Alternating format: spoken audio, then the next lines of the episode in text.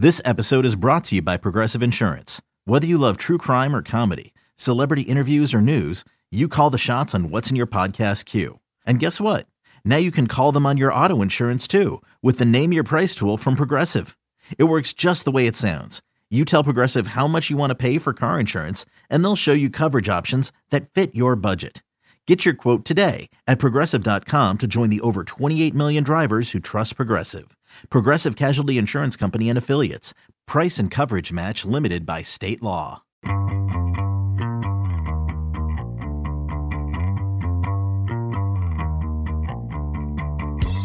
Hey, everybody, this is Richard Deitch, and welcome to the Sports Media Podcast. My producers are Patrick Antonetti and Sean Cherry. Today, three guests, uh, three excellent guests, three really good conversations. I think you're going to enjoy this. Uh, first up is Marley Rivera, who is a national baseball writer for ESPN with a focus on the Yankees. Um, just an absolutely, uh, I've known Marley for a long time and a really, really just interesting figure in baseball. Um, bilingual, does remarkable work both with um, the Yankees as well as uh, stories on Latin players. The reason she came on is she wrote a really interesting piece where she interviewed um, multiple uh, African American players from today and yesterday about their experiences when it came to racism in baseball. It's very eye opening. And again, it's on ESPN.com. So she discusses her reporting there as well as covering baseball uh, amid COVID 19. Marley Rivera is followed by James Andrew Miller, back to back guests for Mr. Miller.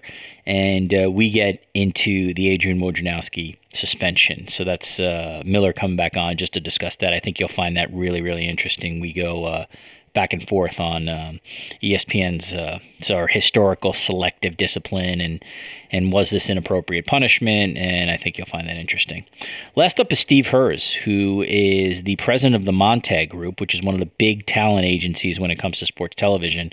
He's the author of a new book, Don't Take Yes for an Answer, using authority, warmth, and energy to get exceptional results.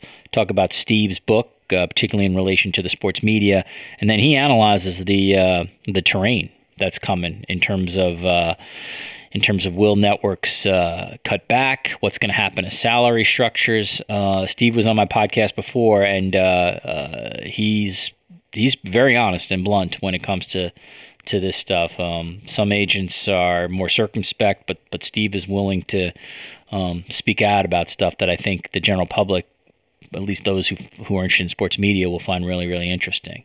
So uh, Marley Rivera starts, followed by Jim Miller, followed by Steve Herz, all coming up on the Sports Media Podcast. All right, as I said at the top, Marley Rivera is a national baseball writer for ESPN. She has a focus on the Yankees.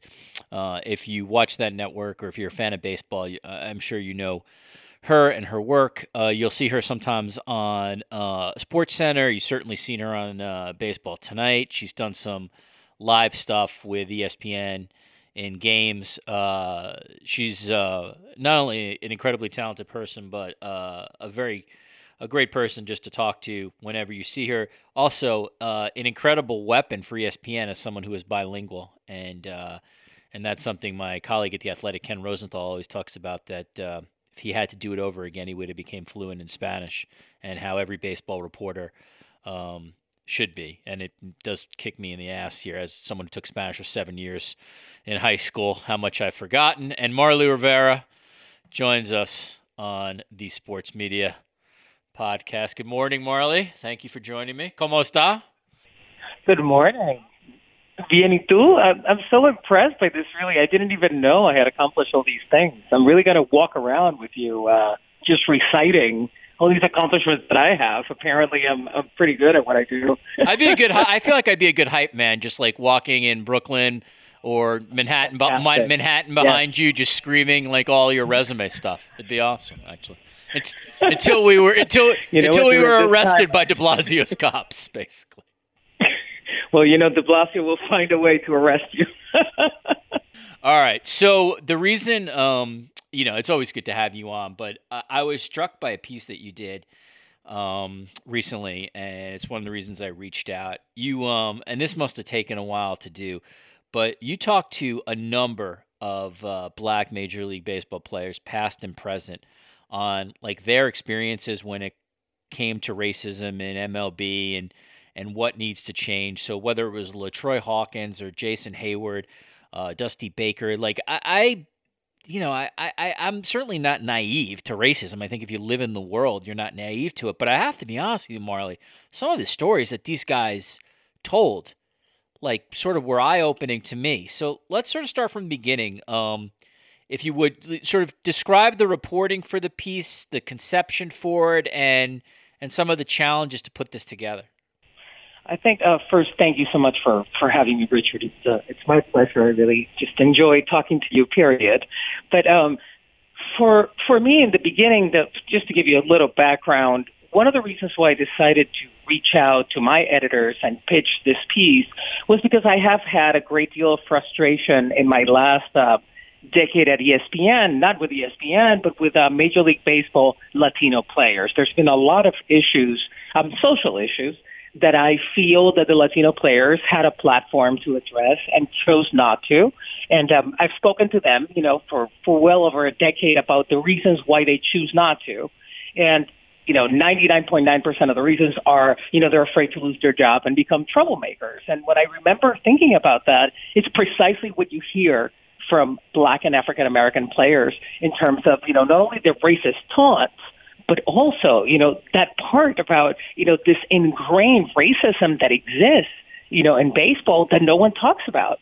Right. And then so I reached out to all these players. You mentioned uh, quite a few of the retired ones. And, and to be quite honest, Richard, not only was it very hard, it was also really heartbreaking because I reached out to well over 60 people for this piece. And you can tell that just over, you know, 10 of them got on the record. So the hardest part was getting guys to speak on the record. Established men, men that I that I respect their voices in the game, men that, men that are no longer in the game, and they chose not to speak on the record about it because they're still so afraid and talk about eye-opening. This isn't happening in the 1960s. This isn't happening in the 1970s. It happened in, you know, in the year 2020 that there are gentlemen, you know, there are black men in baseball who are afraid to speak out about their experiences. So that was really eye-opening for me. Exactly what you said, you know, you and I, you know, grew up in New York City. You are around a lot of diversity, so you always feel that that's kind of the norm. And it is. In baseball, the diversity, right, outside the ballpark is very different uh, for these guys. And one of the most uh, shocking uh, things that I heard from one of the players was that people forget that once we leave the clubhouse, because I can tell you that none of them, including on the record or off the record, ever called out a teammate or said anything about happening inside the clubhouse. None of them did. I'm not saying that it doesn't, but none of them mentioned it happening. And I asked, and then after that, it's an entirely different experience for all of them in society. And that was, uh, that was incredible to me. And it's just incredibly shocking that, you know, that players are getting called the N-word, that they're getting insulted while on the field on the year 2019, 2018, 2020. Yes, it was shocking to me, Richard. Marley, what, um, if you could, what do you think the climate is right now for all this stuff? The uh, one of the things that was pretty uh, newsworthy was uh, like the Red Sox organization sort of acknowledging like this stuff has happened in uh, in the crowd and we, we have to change this. Uh, you know, in terms of sort of the modern players, you know, Jason Heyward and Freddie Freeman discussed their experiences as uh, as younger players, and Freddie Freeman being basically stunned at what Jason Heyward uh, had to go through. And then, you know, we're not so far removed from Bruce Maxwell, who knelt during the national anthem a couple years ago. Now plays in the Mexican League. But I'm not, and your piece didn't even get into this. But I can only imagine what kind of hate mail and and social media vitriol that a guy like that got. Yeah, and and Bruce has been, uh, you know, our colleague. Uh, you know, what one of the things that that I did was like this was obviously had many many parts, right, working on this piece. And, and our colleague Howard Bryant was one of the ones that worked on one of the Bruce Maxwell pieces and, and specifically talked to him about it. And like you said, he was more of a larger piece for me. But in talking to Bruce Maxwell, you know, he specifically mentioned Major League Baseball and having knelt in, in front of the flag as the reason why he got blackballed, and the fact that he is playing now in Mexican League and hasn't gotten any opportunities in baseball. And that's exactly what it is. And this happened in the year 2017. And what needs to happen is what you mentioned, guys like Jason Heyward, right? Like active men in the game that decide to speak out. And I understand, and I understand why they don't. And I understand that everyone has to choose their own path, which is exactly what I would tell every single player that I talked to that chose to not go on the record apologized to me for not going on the record. And the reason, everything that I told them every time was, you don't have to apologize because everyone has to choose their path. And not only that, I am a Latina woman. I have experienced racism in a very different way.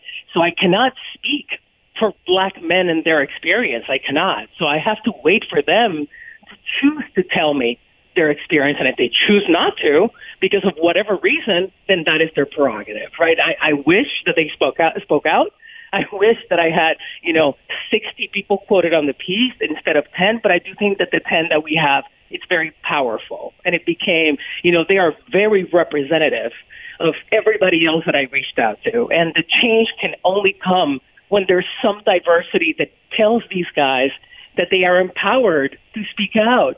Because when you are constantly afraid of losing your job because of the color of your skin, because you're worried about being seen as a troublemaker, you're worried about being seen as unemployable, then, you know, or the, you know, using Dave Roberts' words, you know, the quote unquote angry black man, then that is always going to be an issue until we have some sort of diversity in front offices. It's just, it's the only way it can change. What, uh, where do you think baseball as sort of an institution is in terms of in terms of making the sport more welcoming for black players, in terms of diversifying their front offices. So much of this, Marlene, this is not just a baseball thing, this is in every sport. So much of this has to sort of float down from ownership. If ownership is committed to a diverse, um, uh, you know, sort of set of employees, then it can happen. If ownership is not interested in that, then generally speaking, in that market, nothing's going to, at least is my take, nothing's going to change. How do you you know, if you sort of think about baseball writ large, um, how serious are they when it comes to issues of diversity and certainly issues of like the declining amount of black ball players uh, in the sport? I think there's real concern. I think one of the things that they want to do is revamp the what is called the RBI program, which is this kind of you know inner city uh, program to help you know young children, especially uh, black and brown children, to help them get involved in baseball. And that is a I think that beefing up those programs is going to be very important. I do think they care, but I think it's been now thrown in their face because of the fact that uh, there was an you know an interesting tweet the other day by one of our colleagues, um, Arash Madani, who goes and tweets a picture of the board of governors, I believe was the name, and, and please correct me if I'm wrong, Richard, of the, you know, of the National Hockey League in, uh, in Canada. And it was, you know, just a picture of, you know, eight, ten white men, as it usually happens in executive boards, right? It's something very, very common, right? This is no, uh, no shock here. And then I replied to that with the executive board of Major League Baseball, which looks pretty much the same. And that is exactly, you know, what we're talking about. So I do think that they care. I think that they are making some strides and there is an effort, but I think it has to be put right now. You know, there has to be the, the pedal to the metal, if, if we want to be cliche. Like, it has to be accelerated because, you know, when you see the English Premier League, right, all these players start the first weekend of the season wearing Black Lives Matter behind their jersey. And right now, when you reach out to Major League Baseball, to any team and ask, you know, straight out, what are we, what are you guys going to do to honor the lives of these black men and women that have died in vain? You know, hopefully not in vain, but that died, you know, in such unfortunate, terrible circumstances and crimes. How are you guys going to recognize them? And no one speaks out about that. So it is a true challenge. It is a very important time you know, for United States sports. It is, and it's going to be interesting, Richard, to see what happens in the bubble for the National Basketball Association. If it is the Black Lives Matter on the court painted, what is it? How are they going to recognize, you know, a very real social movement that is happening in the United States? You can't turn a, a blind eye anymore. You can't, you know, to use uh, Dave Roberts' words again is like, if not now, when? This is the time when you need to listen. It sucks that we're talking about that this is happening in 2020, but okay, so this is where we are. Then you need to listen. It isn't the time to talk. It is the time to listen, and and hopefully that's what they're willing to do. Marley, I want to ask you about um, covering baseball uh, amid um, amid COVID nineteen. You are while you're a national baseball writer, your focus is the Yankees. You live in New York, so you're gonna if you go on Marley's Twitter feed, you'll see a lot of Yankees stuff. Um, can you give just the listeners a sense of of how different this is from access to just how you have to get into the park to to to watch practice? It's this is uh, um, it's not just a brave new world for the players, but it's a brave new world for the reporters who cover baseball too. Yeah, it definitely is, and, and let's be very clear. You know, when I when I tell you, you know, these you know sort of details of, of the process that we go through and so on, I'm not complaining because I want to make sure that I say that because we have colleagues and friends and family members who have lost their jobs, right, during COVID-19. So let's be very clear that what I'm saying is just, you know, exactly what you asked, which is how different things are. I am blessed to have a job. I mean, at, this point, especially at this point in time, covering a sport that we don't even know if we're going to have a season. But um, that being said, it is so different and it's incredibly difficult to explain because I was really excited when we knew that things were going to get geared back up because, you know, we spent and we have a very famous number in New York City, 111 days, right, of, of total lockdown um, during a terrible, terrible pandemic where over 800 people were dying overnight, right? So it's like during this time, and during that time, you were trying to to find some sort of lifeline and cover baseball in some sort of way, and and tell stories and so on. So we did that for those, you know, hundred and something days. And then now you get to go to the ballpark. So you get very excited and then you show up and you know the reality of it. And the reality of it is that you are confined to a very small space. Well, not small because Yankee Stadium has a huge press box, but you are confined to the press box you have to wear your mask. There is zero, which is not a problem, but we have to. There is zero access to anything except water. you have to make sure that you bring every single morsel of food or coffee or anything that you're going to bring, you bring it yourself because you cannot leave the ballpark. You are not allowed to be anywhere near the players. We're actually from the press box seeing everything, so you always have to watch everything with binoculars to figure out what's happening. And you can't hear or talk to any one of them unless they put him on a Zoom room or, um, you know, on these famous now conference call or a video. So it's a very, very strange process. It controls the message very much so, which is kind of what we were afraid that could happen from teams because they will only offer you the players that they want, you know, to talk. So those are the ones that you will get on a daily basis. And it's just very, very different. The, the work that you put in as a baseball reporter for a very long time it's sort of it's very frustrating to not be able to do it because you're just up there sort of you know in a weird way you could do it from home you could just join these zoom calls from just home and get to talk to the players and so on but there are moments when it does matter when you're at the ballpark like when Tanaka got hit in the head or when you know Judge, got hurt again like just these kinds of things that we are there to report on but the process, you know, we get tested. And, well, I mean, we don't get tested for coronavirus. We get um, our temperature taken twice. We get a questionnaire asking where we've been every single day and uh, what kind of, in terms of contact tracing, we have been uh, next to anyone with COVID-19 or that possibly could be diagnosed uh, as a positive. So it's a uh, it's a new era. Let's just say that in uh, in covering baseball, and I have to say, not a fun one. It's a constant reminder you know, that maybe we shouldn't be doing this, that, you know, that we are in a pandemic. And this is, uh, it's difficult sometimes to be up there and try to justify why you're there. So I think that's, that's sort of the hardest part. What are your expectations for the season in terms of um, what, uh, I mean, let's forget about asking the larger question are they going to finish but in terms of covering this stuff like is it your intention to go to as many games at yankee stadium as possible i'm imagining that you're not going to travel for espn what's what what what does your schedule at least as best you know look like right at the moment well, at this moment, the company is trying to limit travel like most companies are.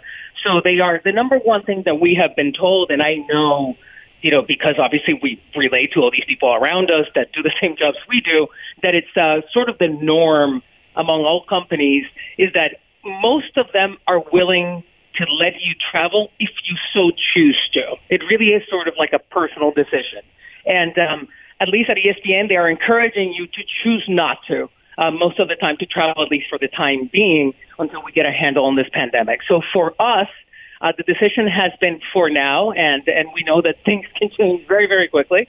But for now, I will be going to games that you can drive to. So sort of the the luckier side of being in the New York City area is that we have so many teams that you can drive to, right? Even technically, you could drive to Canada, but those are probably uh, the games that we will not be able to attend because that is not a Major League Baseball call. That is a call of the Canadian government, whether anyone is going to be able to come in uh, to cover Blue Jays Yankees games.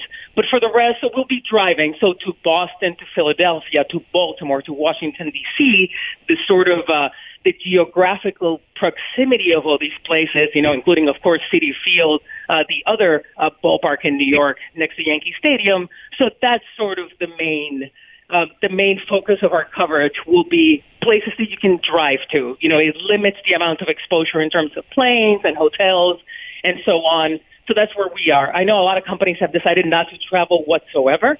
And some companies decided because we have to sign a very quote unquote ironclad release in which we basically say if absolutely anything ever happens to me or anyone that I've ever met, um, you're not liable. That's pretty much what we have to sign. So, you know, there's a lot of trepidation from many companies to put their employees in a position that maybe they don't want to be in. And um, that's where ESPN stands. Are you uh, are you personally worried? I mean, it seems like you're going to do it, but how worried are not. you? I feel I feel like I should be, to be quite honest. And obviously, from someone who went through what New York City went through, which you know, as you know, Richard, you know very well that you know very few places in the world have, and hopefully will have to go through through what we went through and the amount, you know, 23,000 people dying um, just in the city. So obviously, so I feel that I should be more careful, but I think it comes out of the fact that I do see that there's a lot of, you know, really proper measures being done, and if you follow the rules, you do feel safe. So if you follow, you know, they have access to I mean, basically they have, you know, antibacterial soap everywhere and, you know, and hand sanitizers and social distancing marks everywhere. You can actually remain six feet apart from almost everybody. So it really is a really clear, um, you know, they're, they're doing a really good job with these protocols. So it makes you feel that there's safety. It's the psychological part that, that is almost bothersome because it's the fact that I want to be there. I would like to be there, but should I? So that's the one that kind of works on you all the time. Just because you can do something, it doesn't mean that you should. So, so at that moment when I am in the ballpark, I do sometimes wonder whether we should even be here um, at this point. Well, I want to finish with this. Um, as you know, a couple days ago, since uh, at least based on the time we're taping this, the New York Times um, had a story about ESPN where ESPN employees criticized the career path of uh, of people of color there, a lack of diversity in top leadership, and the piece basically has your you know the top bosses of your company uh, eliciting a promise to do better as um, you know as a, as as a woman of color there. Um, I wonder what was your react understanding that you got to be a little diplomatic. I don't want you to get fired from this podcast. what did this? What did this? That would be the worst. Basically, anybody getting fired from this ridiculous podcast. But you know, a serious question. um, what was your reaction to that piece? And if you can, did did did some of those uh, experiences that some of your colleagues talked about in that piece did they resonate with you? Absolutely. I think I would be disingenuous. You know, it would be I would be lying, and I and I would never. Uh, I know that people, most of the people listening to this don't know me, but you know, Richard knows me, and I don't really lie very much, which is uh, almost a detriment in this business these days. it's almost like a negative thing now, but um, the um, but absolutely, and and let's be very clear. Some of the names that were out there, especially in terms of uh, ESPN brass, like Norby Williamson or Jill Frederickson, that were, you know, criticized maybe for their behavior have been nothing for, but champions for me. And then you kind of feel that, you know, I hear their stories, I empathize with them, I know that that can happen. I know this for a fact, but I don't relate in this particular case because the particular names that were mentioned there have been very, very kind to me uh, in my tenure at ESPN, and this is almost my 10th year. So, but absolutely, I mean, it is it is not even like an ESPN problem. It is a you know an American culture problem where especially women of color because um, when when um, reading about Maria Taylor and some of the things she had to say and reading what my former colleague Jemele Hill, Hill and my friend Jemele Hill um, had to say, um, it, it does remind you of the things that you go through. You know, I have been dismissed in meetings. I have been dismissed over email. I have been, you know, I have been called quote unquote the Deportes girl. You know, I have been, uh, there's been, there have been a lot of things that have happened at ESPN that have changed and some of them haven't. And I do know that you know, Jimmy Pitaro and other people are making a, a conscientious effort to change that, but it needs to happen. I mean, it is, uh, there's hardly any executives of color at ESPN, and we know that for a fact, but that is a reflection of America. That isn't a reflection of ESPN. Um, and actually, unfortunately, when you look at, you know, this is an issue in in places that are that you would think that are black and African American, you know, rich. Like you feel like there's so much diversity. Like places like the National Basketball Association or the National Football Association, you know, League. Like these places that you think, oh, you know, they're golden because they have such a great, you know, percentage of diversity, and there's a lot of black men that play the sport. And in the executive realm, it isn't like that right? Like actually the NFL even had to institute, you know, the Rooney rule, you know, at one point in order to interview, right, African American men and black men for positions, you know, executive positions and coaching positions. So it's the same thing at ESPN. It's the same problem that we were talking about baseball. There has to be a, a, a real effort in order to open some doors to people of color in terms of, you know, opportunities. And one of the one of the fallacies that we hear all the time is that, well, people should be hired based only on merit. And that is absolutely true. I couldn't agree with you more. It is on merit. But let's say, for example, and I will use just myself to see if someone who's listening to your podcast, you know, will understand. Let's say it's all on merit, that you're a very talented person. The only reason that I am where I am today, besides hard work, is because I got a scholarship through affirmative action. Because otherwise, how would a little girl from Puerto Rico, right, end up in San Francisco school to study? Because I could never afford that. I could never. There, it was. It wasn't even like there were no doors. It wasn't even a possibility. It was, you know, it, it's not even to use, you know, to use Jason Heyward's words in a full circle thing. It's not a fight that I couldn't start. I'm sorry. It's not a fight that you can't finish. It's a, it's a fight that you can't even start. That's the problem. You're never in the room. And that is where we need to change. People of color have to be in the room where decisions are made. And then that's where we have to change as a company, ESPN. We have to change as companies all over journalism. I mean, the percentages, Richard, and you know this, the percentages of, you know, of, of men and women, brown, black, Asian American men and women in positions of editorial positions or editors or anything are nil. I mean, it literally is incredible. Yesterday, I was talking to my colleague Pete Caldera of the Bergen Record, and he tells me about his editor David Rivera, and I flipped. I couldn't believe that he had a Latino editor in baseball. Like that for me was I couldn't believe it because I only know of one other one. So that's exactly what we're talking about. The fact is that it needs to happen across the board, and it needs to happen at ESPN, right? Like these words matter. What Michael Eaves had to say matters what these people had to say matters. It is in my experience. I don't necessarily agree with everything that they said in my experience, but it is their experience. And then if it is their experience, which it is, because these are people of integrity and people who are speaking the truth, then we need to give power to that experience by simply listening, right? We talked about it before. It isn't the time to talk, it's the time to listen. ESPN needs to listen. And this is how we this is how we affect change. Whether it's affected me or not doesn't matter. the point is that it affected somebody in our company, and if it affects just a single person, then things need to change. That's really well said, Marley. Um, well, every once in a while, I can I can figure out how to say things. so let's, let's stop that. As, as I've said, both in print and I'll say to you here, it uh, um, you should be you should be front facing when it comes to ESPN's Thanks. biggest baseball events. I think uh, unquestionably so, and I hope that I hope that does come to fruition. Um, Thank Marley Rivera uh, is a uh, she doesn't really have a title, but I'll just make one up. Basically, senior I'm just a writer. national ba- a writer. senior national baseball writer for ESPN. But um, Does she's come, does she's that come with a focusing-?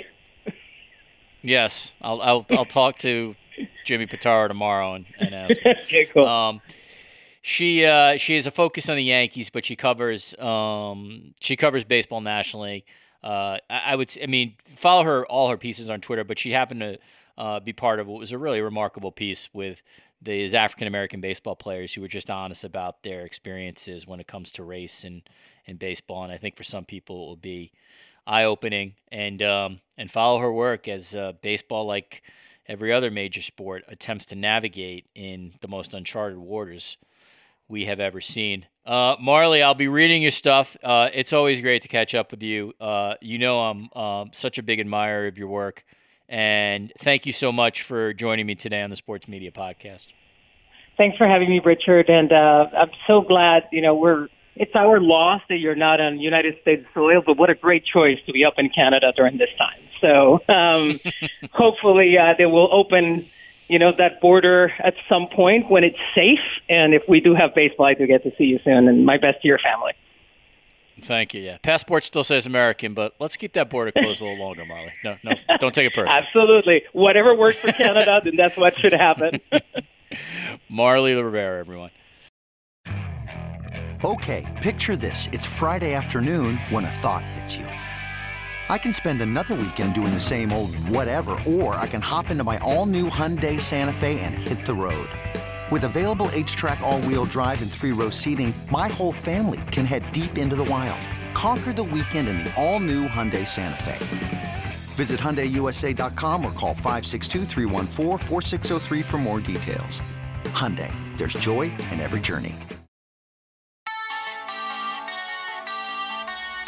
All right, as I said at the top, Jim Miller is back for a second week, which uh, is fantastic for me. He is the Kawhi Leonard of Cadence 13, and that's why we bring him back here.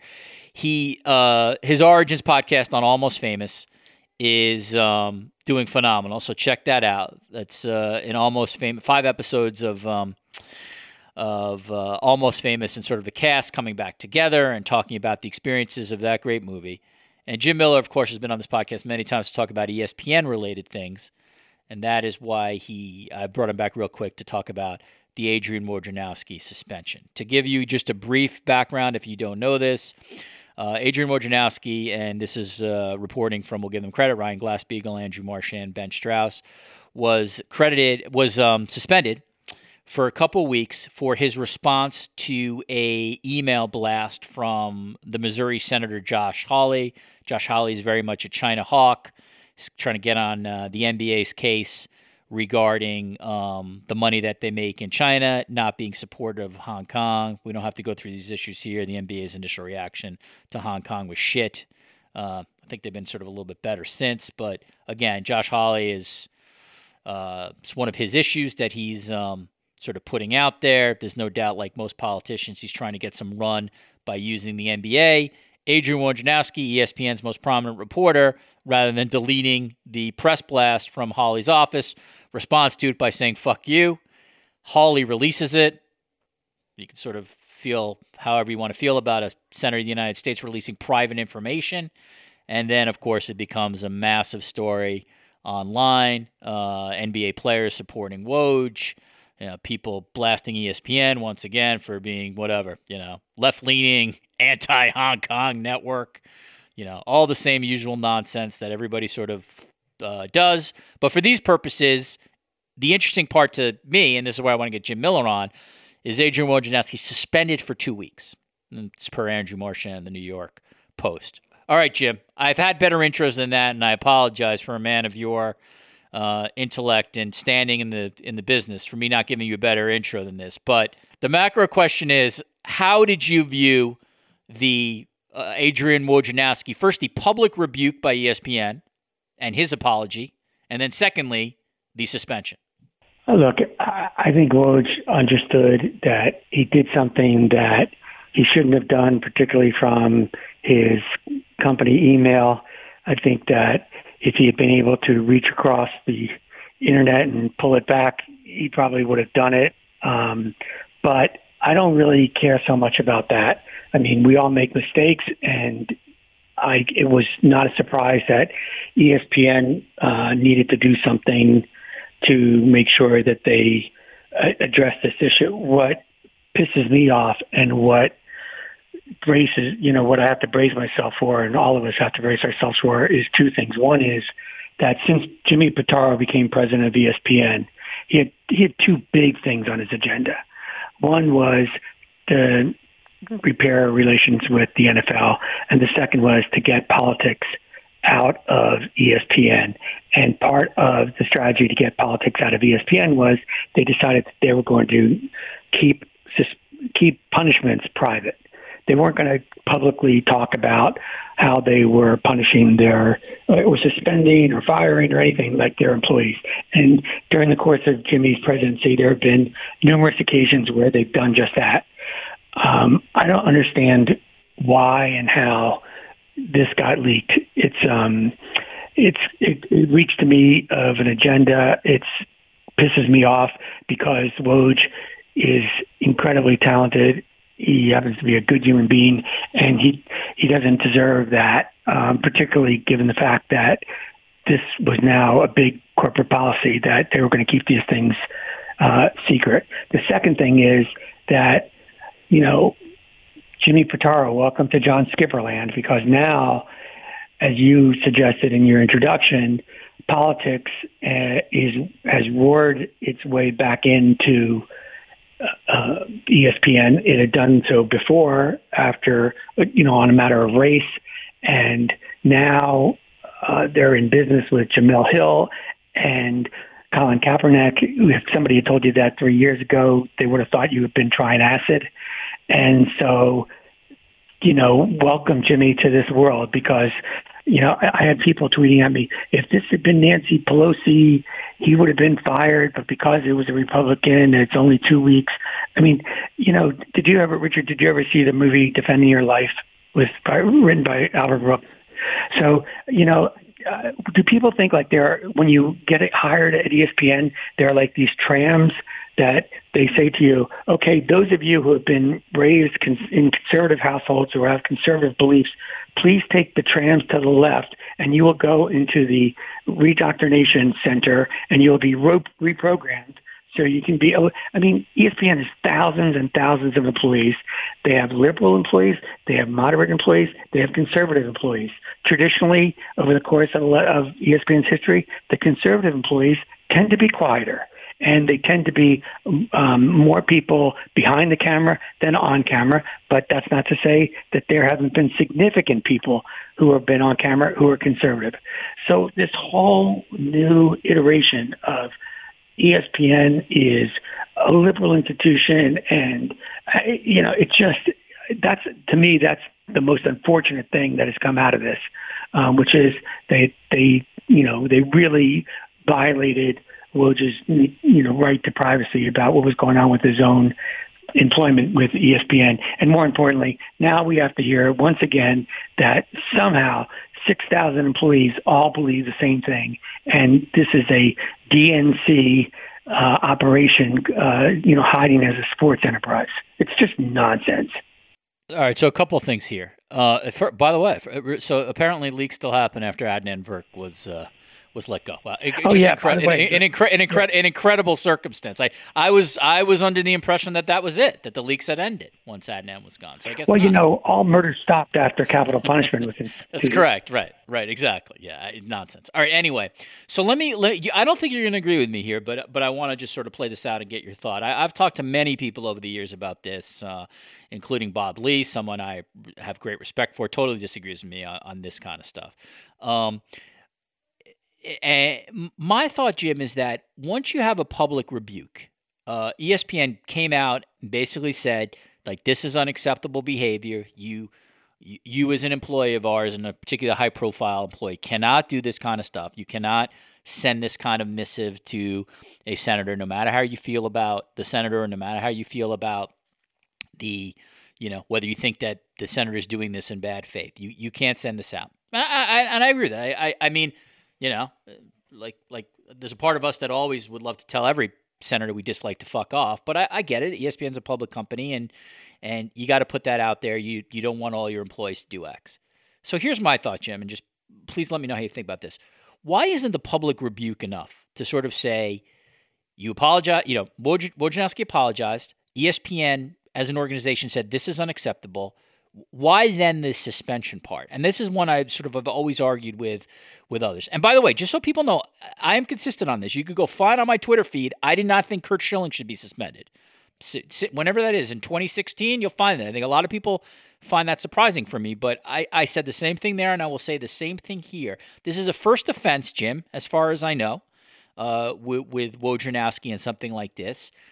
And I think when you do the suspension part, to me, it just feels like you're sort of catering to to others here, as opposed to making a decision. It was a dumb, sloppy, hot-headed move to send that. No one would argue that. But I, I guess I want to get from your perspective, what does the two weeks without pay, uh, based on Andrew Marchand's reporting, like what what does that do internally? Like, d- does that send a message to everybody that you are not to do this or you'll lose money? That that's the one part of this I don't get. Why is the public rebuke? Why is the embarrassment of this not enough?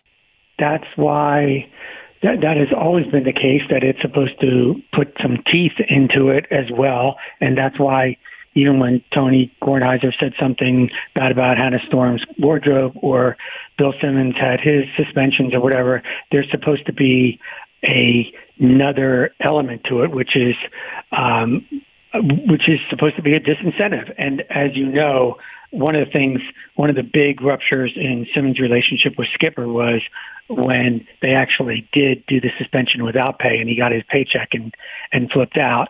But the truth is that through the years, they've there have been all. This is a world of gray. You know, basically, there isn't. This isn't like you know, um, armed robbery, and if you use a gun, then that means that the statute says that you are now able, you know, you're eligible to be thrown in jail for like seven to ten years. If you didn't use a gun, it would have been three to five. This is all gray.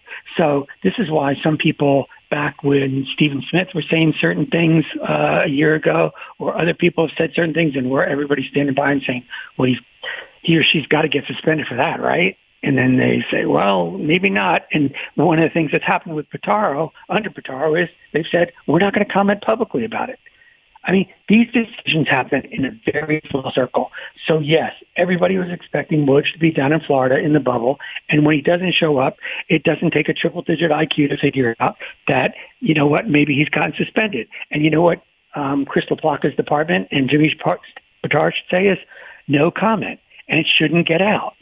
And so the fact that, you know, why isn't, why aren't they as upset about the leak now as they are about other things? That that I mean, I'm sure they're upset to a certain extent. Yeah, you know, I mean, you know the answer. Why are they not set up? I mean, again, I, I'm not claiming I know where this leak is, but we we both know they're not upset about leaks that they send on their own. Of course not.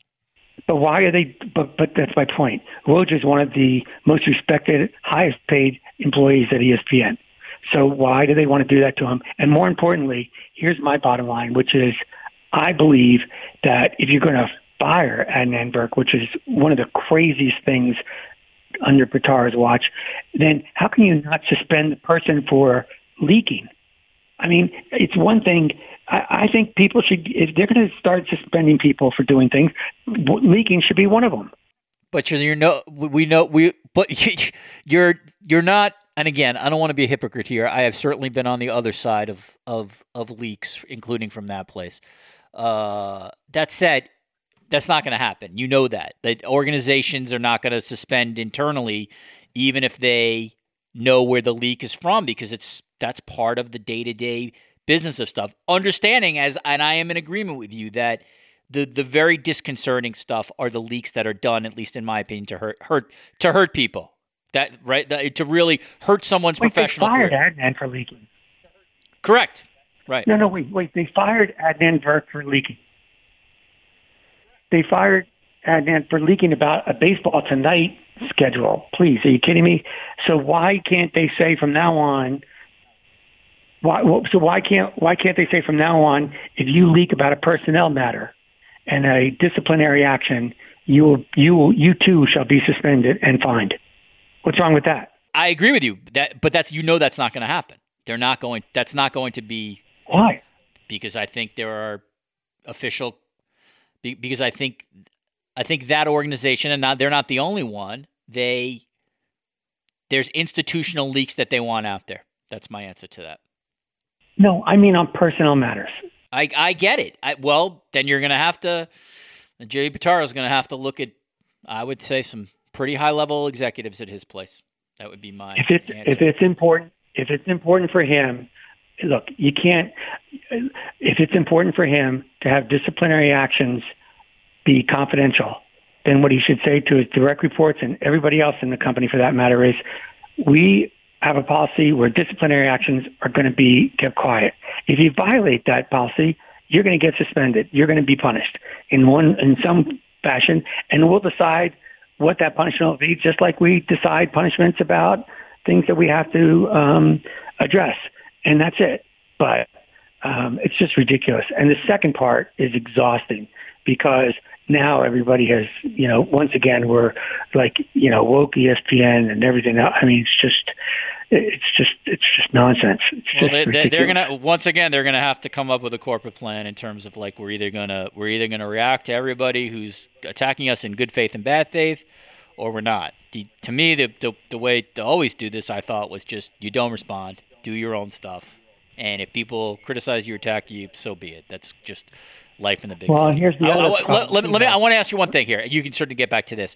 One of the things, Jim, both of us have been sort of talking about for a long time, is the only thing consistent about ESPN talent discipline is its inconsistency. This has basically been going on now since the beginning, the beginning of time. Um, the one thing that's different about this, though, I have to admit, is that you know Woj is a big time talent there. You know, this is a Stephen A. level, Scott Van Pelt level. You know, uh, back in the day, Bill Simmons level. Um, and so, I guess what I would ask you is, if this is some low level broadcaster, does that person get fired, or would the discipline be the same? I'm just trying to get a sense of within this inconsistent world what the two weeks means. Uh, they they may have. They may have. Hmm. Okay. Interesting. You say that. They they they, they may have, they may have gotten fired because um, it would have been, I think.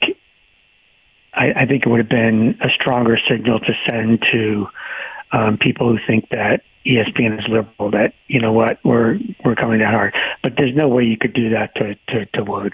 Is it the And email? Is it no the is, is it the personal email part of it? Is that like the is it like if he did this on whatever uh, woj at gmail.com does that change anything or is it the fact that it was corporate email this has always been an issue. It's come up like probably eight or nine times in disciplinary actions um, with ESPN employees. The, the corporate email is the third rail, so Yeah. you can always just just just stay away from that. That's that's just like pouring kerosene on the fire. Um, but the people who think that he would have been fired if it had been to Pelosi are are smoking crack. That's just not that, that part is just not true. There's no way. Yeah, yeah, I agree. I, I think that it would have been the same. It, I, I again, I will say this um, about uh, about Wojnarowski. He and again, I, I am I am someone who has made some stupid decisions on Twitter. Um, so I am not uh, I'm not taking myself away from this. I've tried very hard not to get into very dumb performative fights in the last couple years. Hopefully, that's called maturity.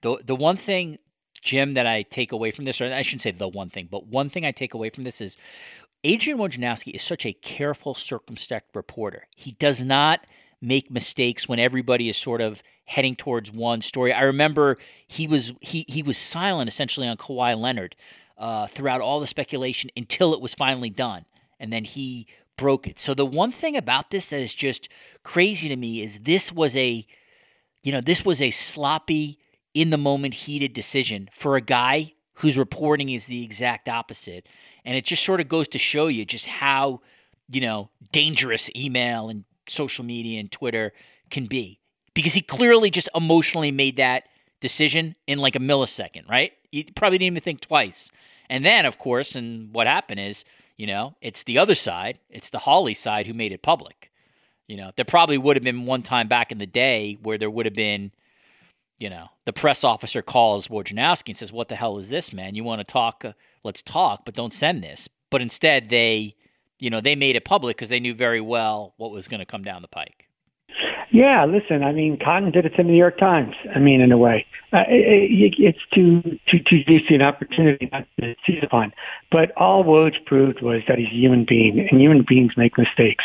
And I think that Woj also has a strong moral compass, and he figured out, you know, very very quickly that he shouldn't have done it. Regretted it, understood what ESPN did, and is taking it like a man, or take you know, and and so there's no there's no mystery about you know the whole Woj thing. It's just about on ESPN and how they're going to handle this in the future.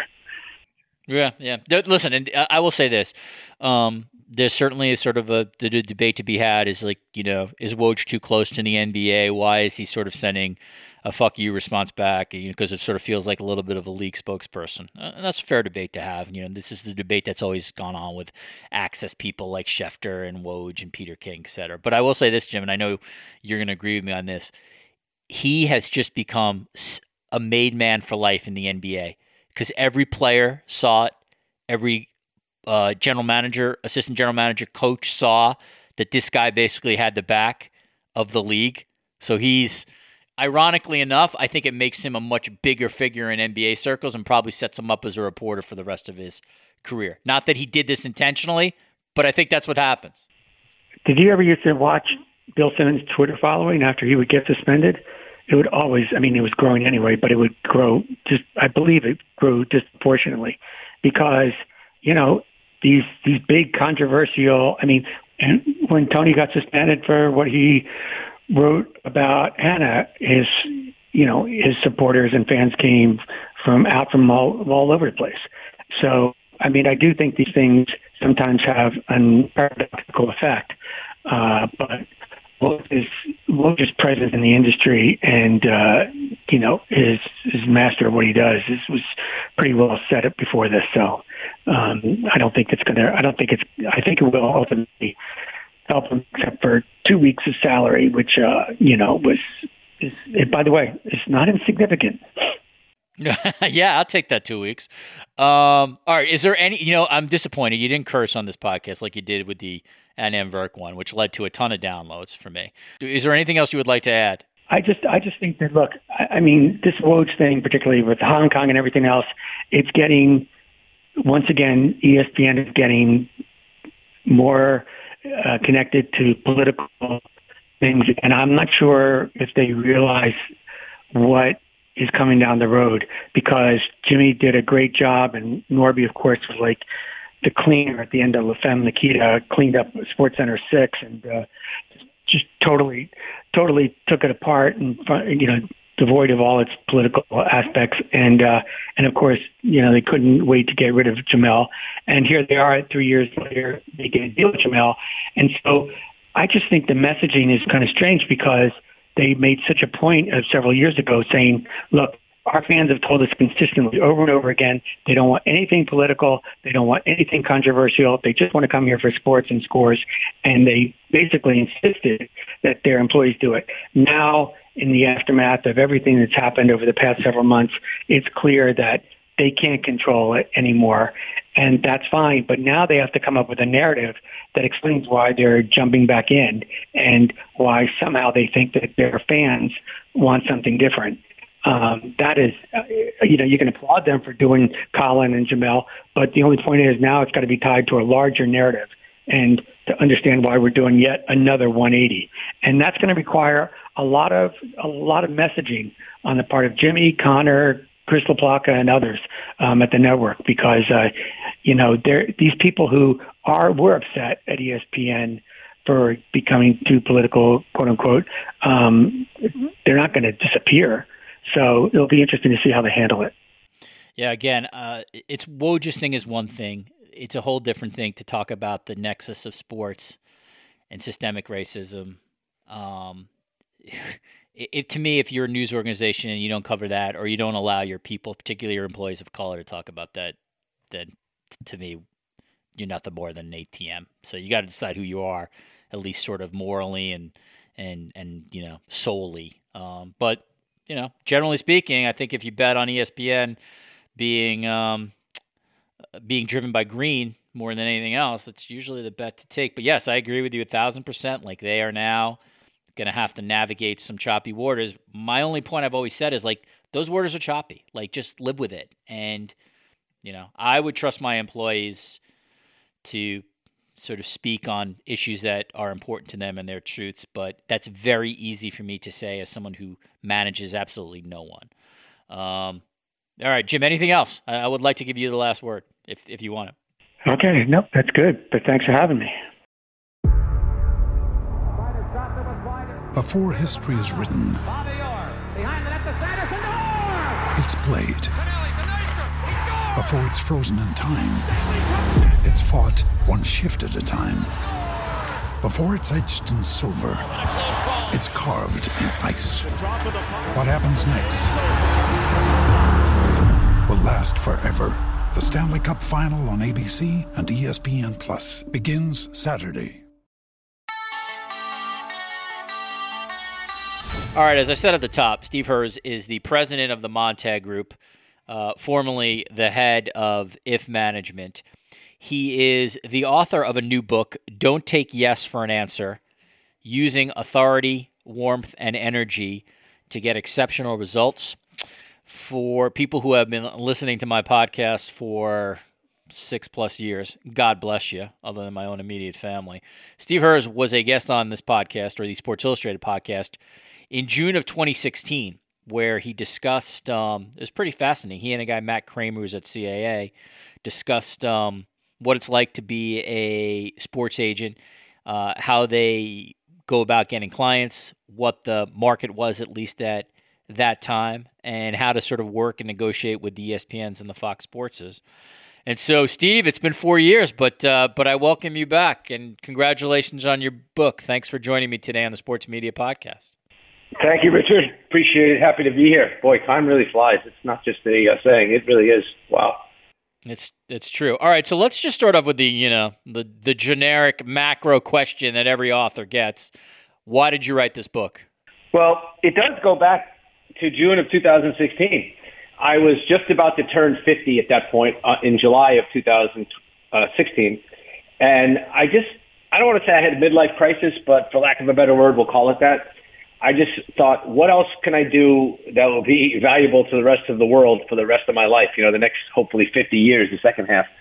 And I thought, I feel like what made me a good agent or what has made me a good agent, in addition to the other things that people look for, is that I've been very focused on helping people get better at their craft. And I came up with this concept. I started to come up with it probably 25 years ago and honed it over time. And I thought this could be applicable to people that do things that are way outside the media, that are not in the public sphere, that aren't doing, you know, public speaking, so to speak. And I thought a dentist could use this, a doctor, a lawyer, and, and that's what drove me to write the book. Did um, let, us sort of let's let's you know, let's identify these three things and maybe tag it in relation to the sports media. So, awe stands for authority, warmth, and energy. And you sort of posit in the book that these three elements in one person's life are underrated. Uh, how so? How can a how can a, how can any person, uh, um, regardless of their industry, use authority, warmth, and energy to better themselves professionally or personally? So, first of all, this isn't just my uh, thinking on this. This is backed up by a lot of research, and the book is heavily footnoted it, it shows that only 15% of your success is correlated and causally linked to how good you are at the job part of your job, the technical part of it. So that's what we would call the hard skills of life. The problem is, is that in the hard skills of life, often we're competing against other people that are either just as good at the hard skills or good enough that the person who is, you know, going to hire you or promote you, whatever it is, they can't even tell the difference who's better at the hard skills. So the substantive qualities don't win the day. It's the stylistic qualities. And it's not about, you know, whether you are competent, going to go right to authority for a moment. You could be really competent at what you do But if you don't present as competent, then people aren't going to perceive you that way. And that's where these qualities really are so applicable.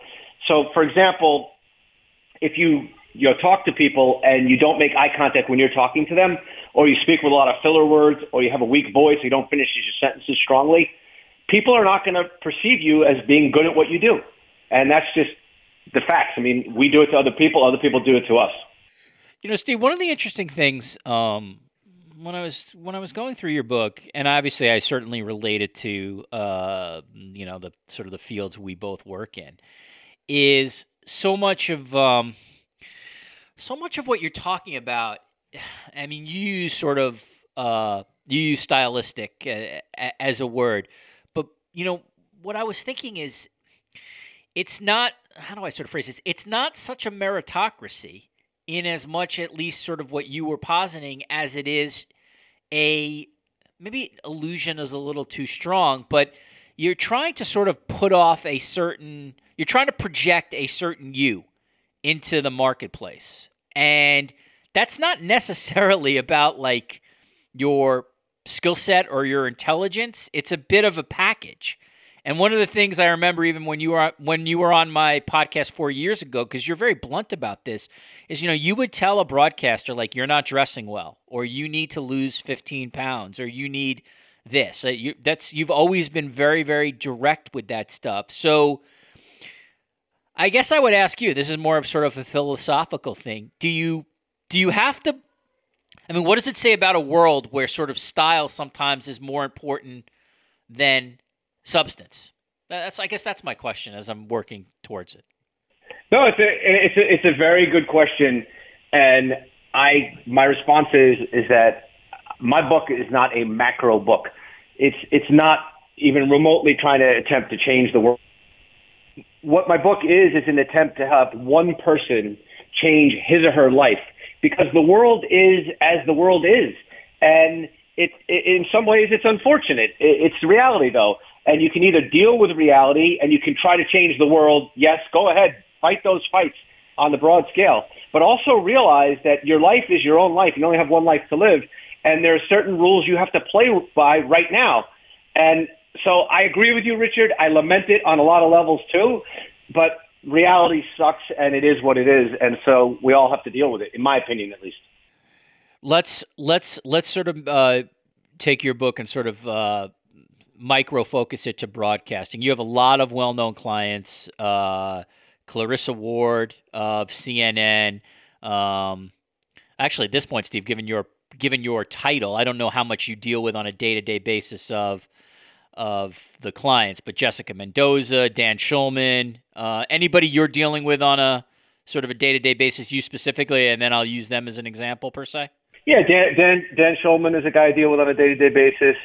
Lee McHugh, Greg Amsinger, Brian Anderson, you know, those types of guys. And then I lean in on other clients. But yeah, those are, you know, just a few that I would handle regularly. Some, some in, some in conjunction with, with other people. Gotcha. Okay. So in terms of, let's just sort of take those clients, do you, do you, do you think those clients sort of personify what you've been writing about here, authority, warmth, and energy? And if so, give me a specific example with one of your clients. Yeah, I, I'll say I can give you a little example on each of them. So I think Brian Anderson has off the charts warmth. He is a very friendly guy, but he has a very unique kind of warmth. He cares so much about other people, and he makes that so evident in his relationships. He's a he's a guy who has a deep faith, and I think that that informs his worldview. And so when he is doing a broadcast, he's so caring about the, the replay operator, the producer, the director, his, his analyst. His goal is to make everybody feel appreciated and acknowledged, and most importantly, make the viewer feel appreciated and acknowledged. And so that's a level of warmth that I think is off the charts. Does he have authority? Yes. Does he have energy? Yes. But I would say that in terms of, you know, what's off the charts about him is his is his warmth.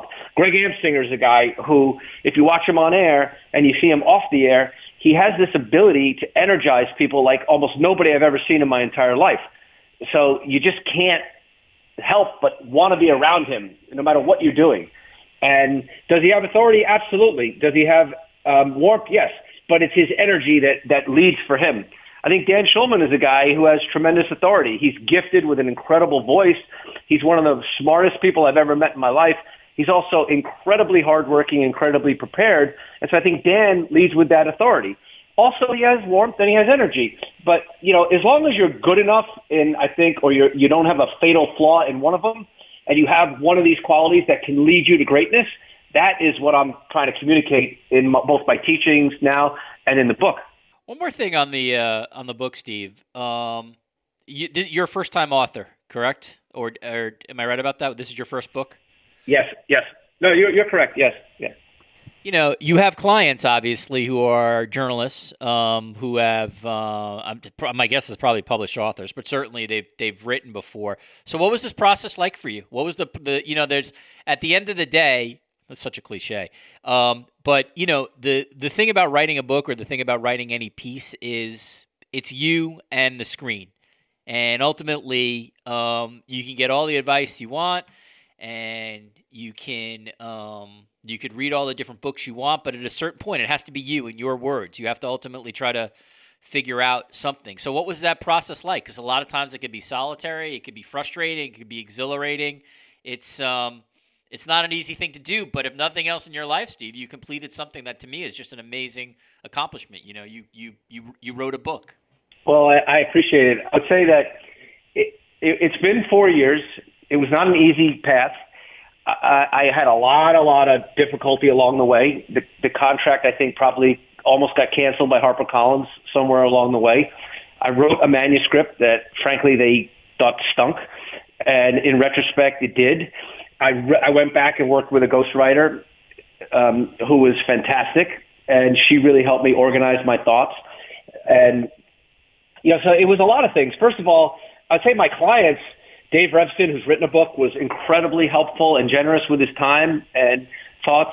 Every single one of my clients I mentioned before and, and, and many others sat down for interviews and talked to me. I was able to interview so many fascinating people, some who didn't even make it in the book, like Joe Torre and f- former, um, you know, the founder of Home Depot, Ken Langone, and Tom Coughlin, who's in the book, and, and, and many others. And I just learned so much. So from that point of view, it was incredible to learn about these people. And then I interviewed regular, everyday people. There's a great story in the book about a woman who owns a shoe store, a shoe repair store in, in, in Manhattan, and she's an incredible, incredible example of authority. I interviewed a, psych, a psychologist who's a specialist in um, suicide prevention among teens, and he was incredible, talking about detached authority. So for me, it was an incredible learning experience but it was um, it's it's the in my view it, it was probably the most challenging thing I've ever done in my life. It was at, at at times the most frustrating thing I've ever done. And even now, you know, just keeping it real because you and I have done that for a long time. Like now that the book is out, it's still very challenging and it has a lot of ups and downs.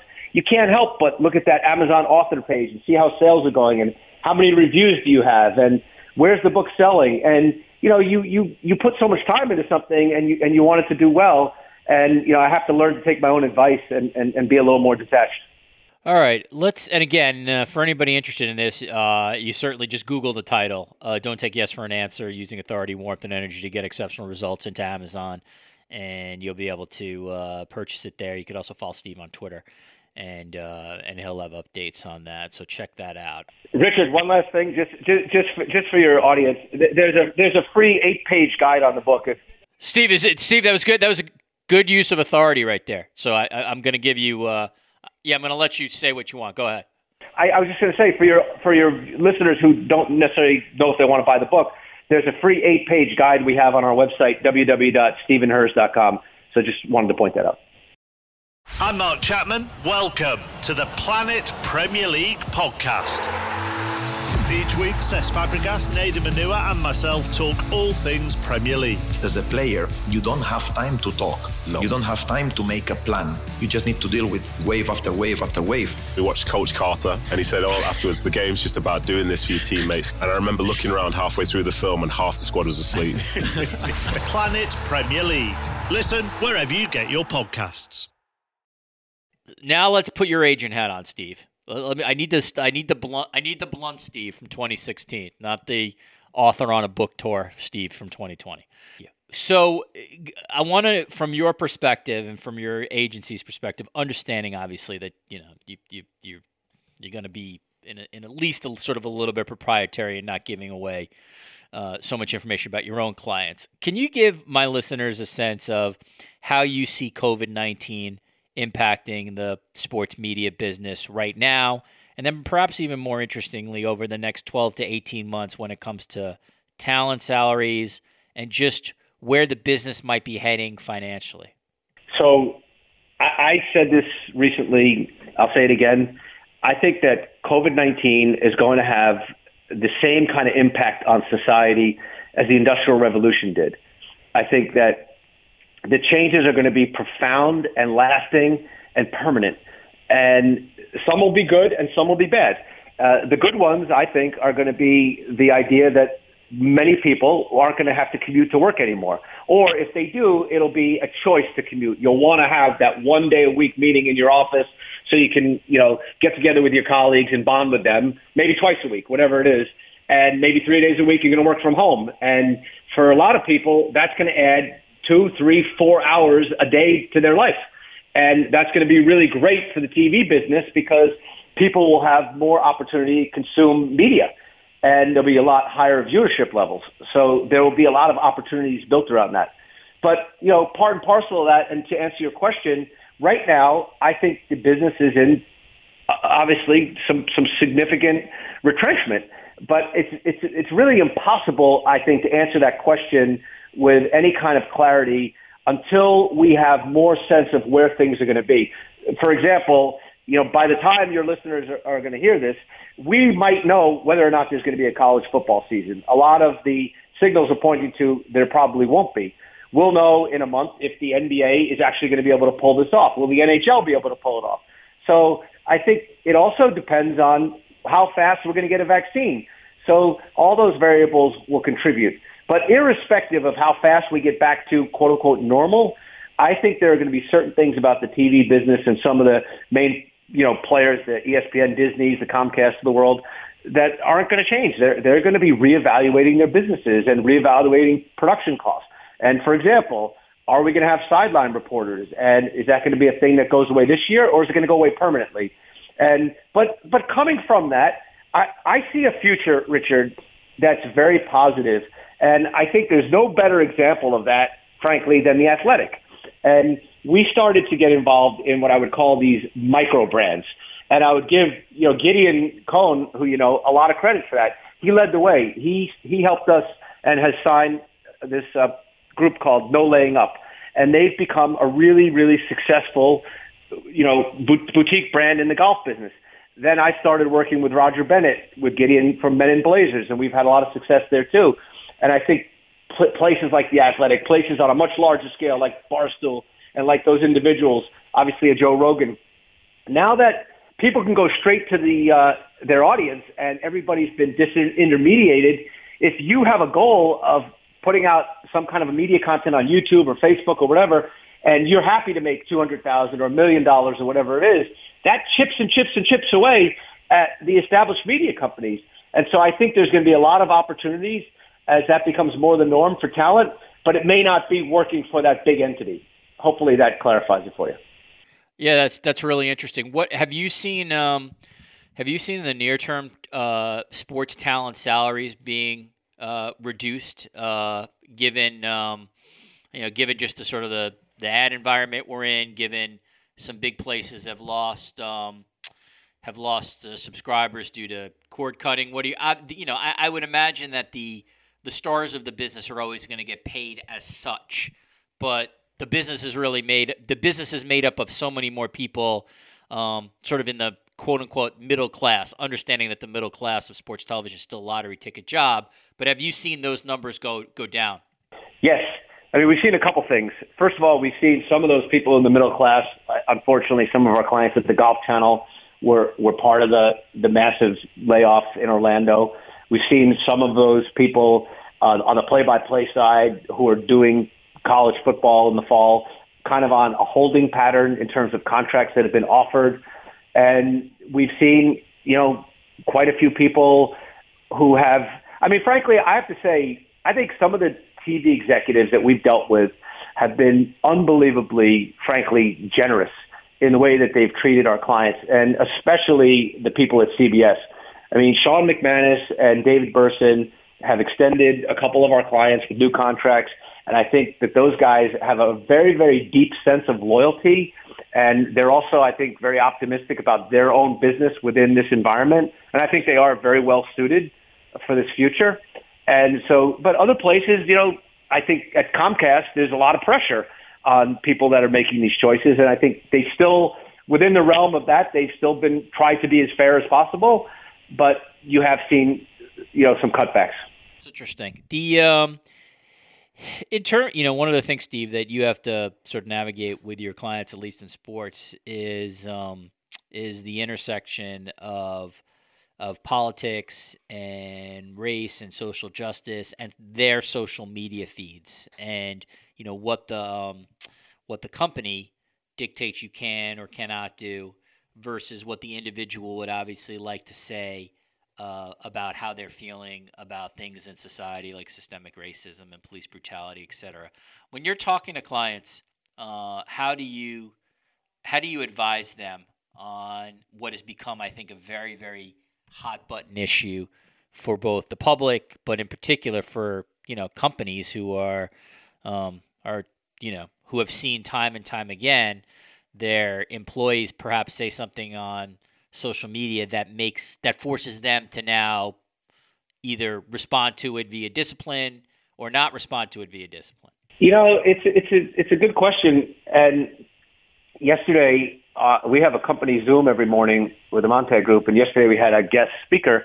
We've had a guest speaker pretty much every day through the pandemic, and it was Brendan Kaminsky, social media director at ESPN. And somebody in our audience asked him that question, and he had a really good answer. He said that I'm paraphrasing, but he said, you know, people can say they've got more latitude to say what they want, but you know, really don't attack individuals and kind of know what the line is. So, for example, I think even if you have a lot of problems with our current president, you know, to go, to go after him personally, that's going to get a backlash. There's going to be a certain amount of people, and unless you want to be in the middle of a of, of you know like a, a Twitter war, which I think you know most of us think that they're not very productive or constructive. People you know go back to their own echo chambers. So I, I think there's room for people to say what they feel and support causes in a way that's supportive but not necessarily controversial. And frankly, we've been lucky. Our client base has been outspoken in a very measured way, and it just hasn't been a problem for us. I mean, we we just tend not to, uh, for whatever reason, have clients that that go over the line and and throw you know haymakers, which isn't say that's wrong, but it's it's it's very challenging. You know, if you're working for a company that doesn't want to be in the middle of a controversial fight and it's going to hurt their business model, then that's that's the, the that's the recommendation on our part. You know, think about how your employer is going to react. What are you seeing locally, Steve, in terms of like the and again, maybe you don't work with a lot of them, but you probably have a sense of the trends. But like, um, you know, what's it like now for someone who is doing local sports in uh, Albuquerque, New Mexico, or Des Moines, Iowa, or maybe a bigger city like uh, Chicago, Illinois, or Los Angeles? What's the market like right now for that type of uh, that type of talent? Well, we we have seen in in the last 15 years because I don't know if you know Richard, you, you probably know this, but but before we merged with the Montag Group, If Management was a company that had you know probably 150 clients and roughly 50-50 local news and network news television clients, and then sports clients. So we have still to this day 75, 80, 90 clients in local news, doing weather, sports, news, uh, business, uh, you know, traffic, whatever it is. So we're really enmeshed in that business. And we have seen over the years that business has been slowly and slowly diminishing. And they're trying to figure out new business models, digital or otherwise, and how to how to kind of be relevant. And I, as you know, there's been a tremendous amount of consolidation in that business. But look, there's still a local sports business. I, I think in some markets it's gone away, but places like Hartford, Connecticut, it's still doing okay. And places where you have like a fertile uh, college sports scene, like maybe I don't know offhand, but maybe at Albuquerque that's the case. So in places like that, Austin, Texas, I think it's doing okay. But um, overall, it, it's not a growth business. It's not a growth business at all. Um, but there are still pockets of it where people um, really are doing really smart things. Like we we have a client named Kevin Nathan who shifted to news, but for 20 years was in, in local sports. And he owned the local UConn scene, the local high school scene, and really went out and created all these relationships. And I think that made him not just relevant, but really important to his station.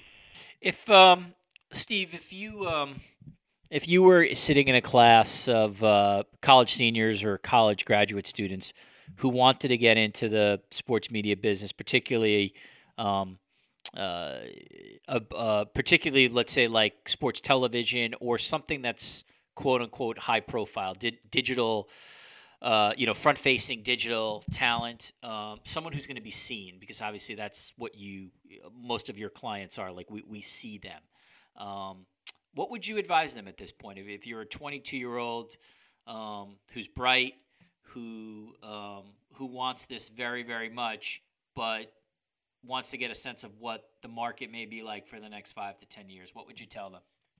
Wow. Okay. So first of all, I would tell them do an inventory of yourself.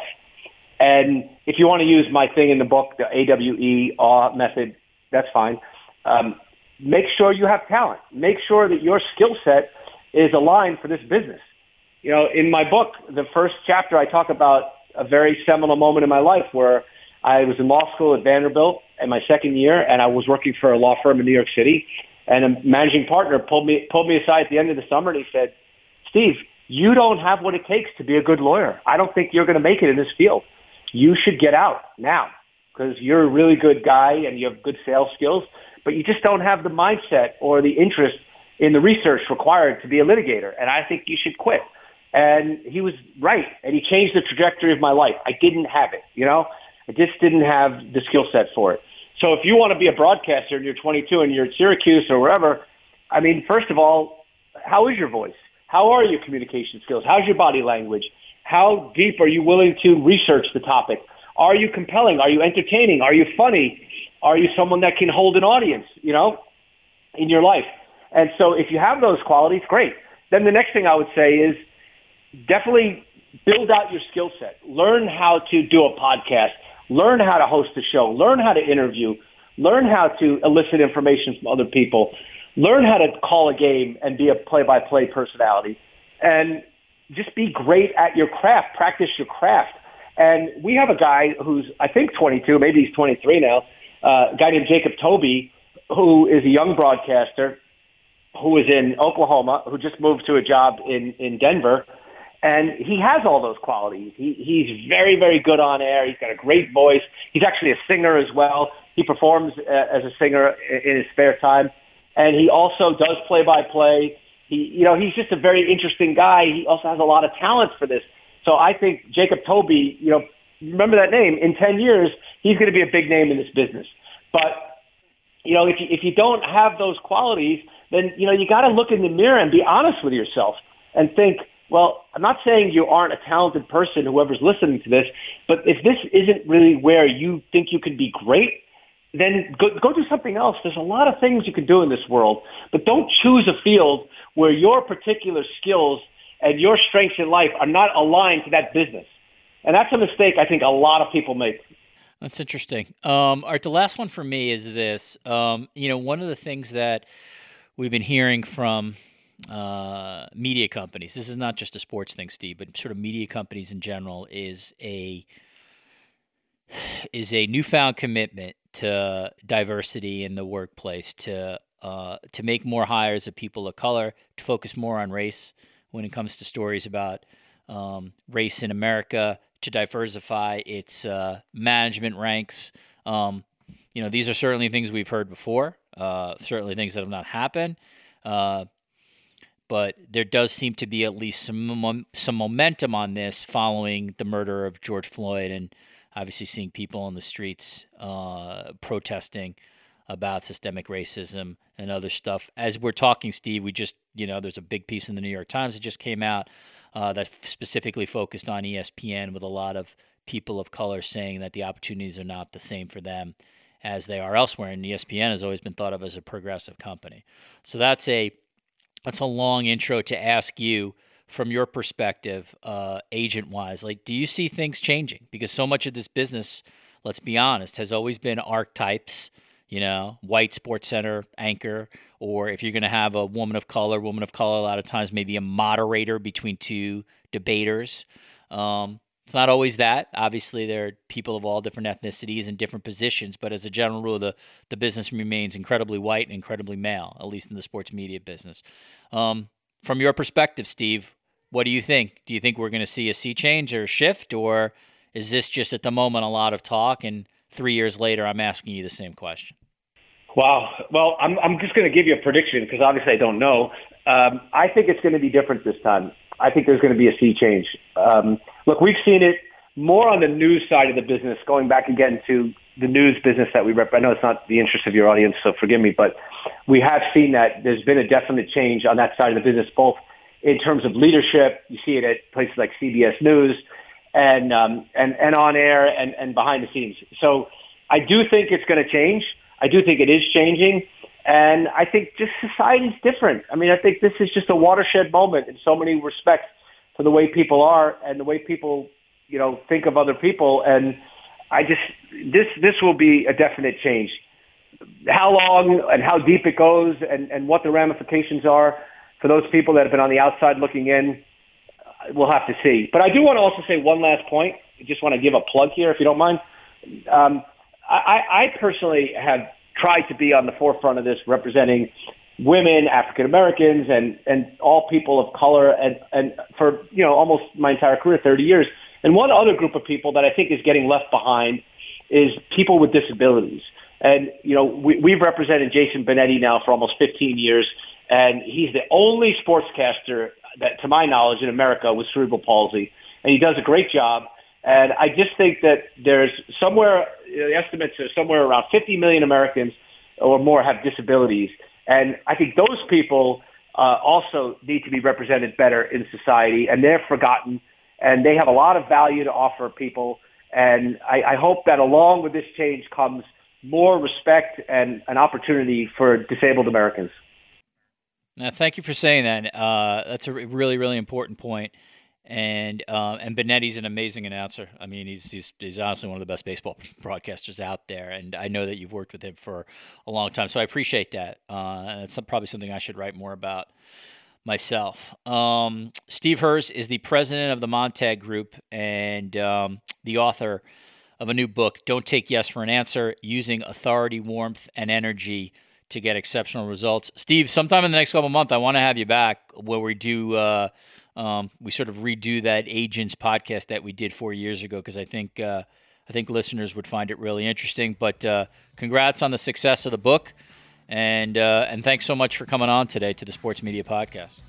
Thank you, Richard. You call me, tell me when. I'll be back anytime you want. Thanks so much. All right, back in the studio. My thanks to um, all my guests today: Marley Rivera, Jim Miller, and Steve Herz for uh, their time and their conversation.